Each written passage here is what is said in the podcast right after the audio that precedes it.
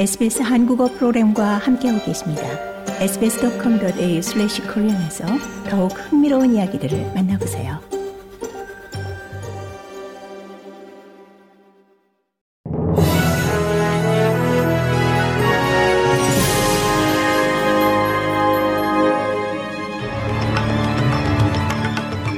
(2023년 12월 19일) 화요일 아침 SBS 한국어 간추린 주요 뉴스입니다. 퀸즐랜드 북부 홍수 피해 원주민 마을에서 주민들을 구조하기 위한 두 번째 시도가 이뤄질 예정입니다. 악천후로 인해 우두질의 대피 노력이 불가능해진 이후 오늘 새로운 노력이 시도될 것으로 보입니다. 퀸즐랜드 북부 지역을 강타한 폭우가 완화되기 시작했지만 홍수경보는 여전히 유지되고 있습니다. 기상청은 향후 상황이 완화될 것으로 예측하고 있습니다. 나라브리 남쪽 필리가 숲내 덕 지류에서 발생한 산불을 피하기 위해 뉴사우스웨일즈 북서부 지역 주민들을 위한 대피소가 설치됐습니다. 이 화재는 8만 5천 헥타르 이상을 파괴했으며 통제 불능 상태로 분류됩니다. 뉴사우스웨일즈 농촌소방청의 앤소니 브레드 스트리트는 ABC 방송을 통해 사람들을 위해 산불을 피할 수 있는 대피소가 준비되어 있다고 말했습니다.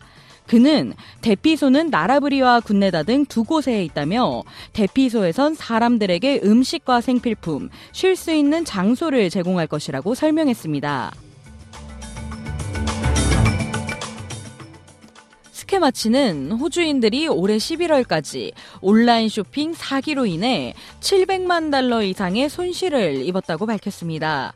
크리스마스가 일주일 앞으로 다가온 지금 주요 통신사와 전국 소비자 감시단체는 온라인 선물 쇼핑 시 각별한 주의를 기울일 것을 경고했습니다.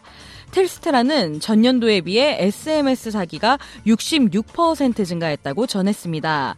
텔스트라의 사이버 보안 전문가인 데런 폴리는 사기꾼들이 가짜 QR코드, 평판이 좋은 회사를 사칭하는 것부터 계좌 입금을 통한 결제 요청에 이르기까지 사람들의 돈을 얻기 위해 무엇이든 시도할 것이라고 강조했습니다.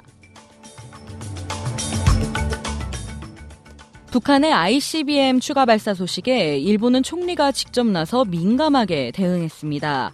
중국은 왕이 외교부장이 베이징을 방문한 북한 외무성 부상과 추가로 만나며 도발을 두둔했습니다.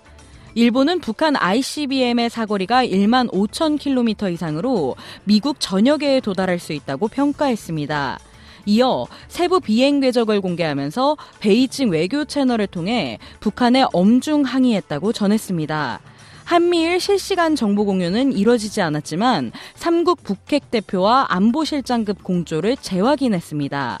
반면 중국은 기존의 원론적 입장을 되풀이하며 사실상 북한의 ICBM 발사를 두둔했습니다.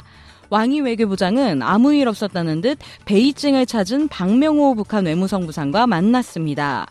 내년 수교 75주년을 앞두고 4년 만에 성사된 북중 고위급 회담에서 양측은 서로 최고 지도자의 의중을 강조하면서 정상회담 분위기를 띄우기도 했습니다.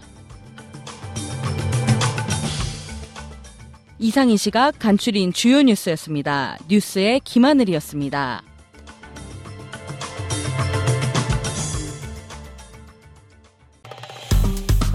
좋아요, 공유, 댓글 SBS 한국어 프로그램의 페이스북을 팔로우해주세요.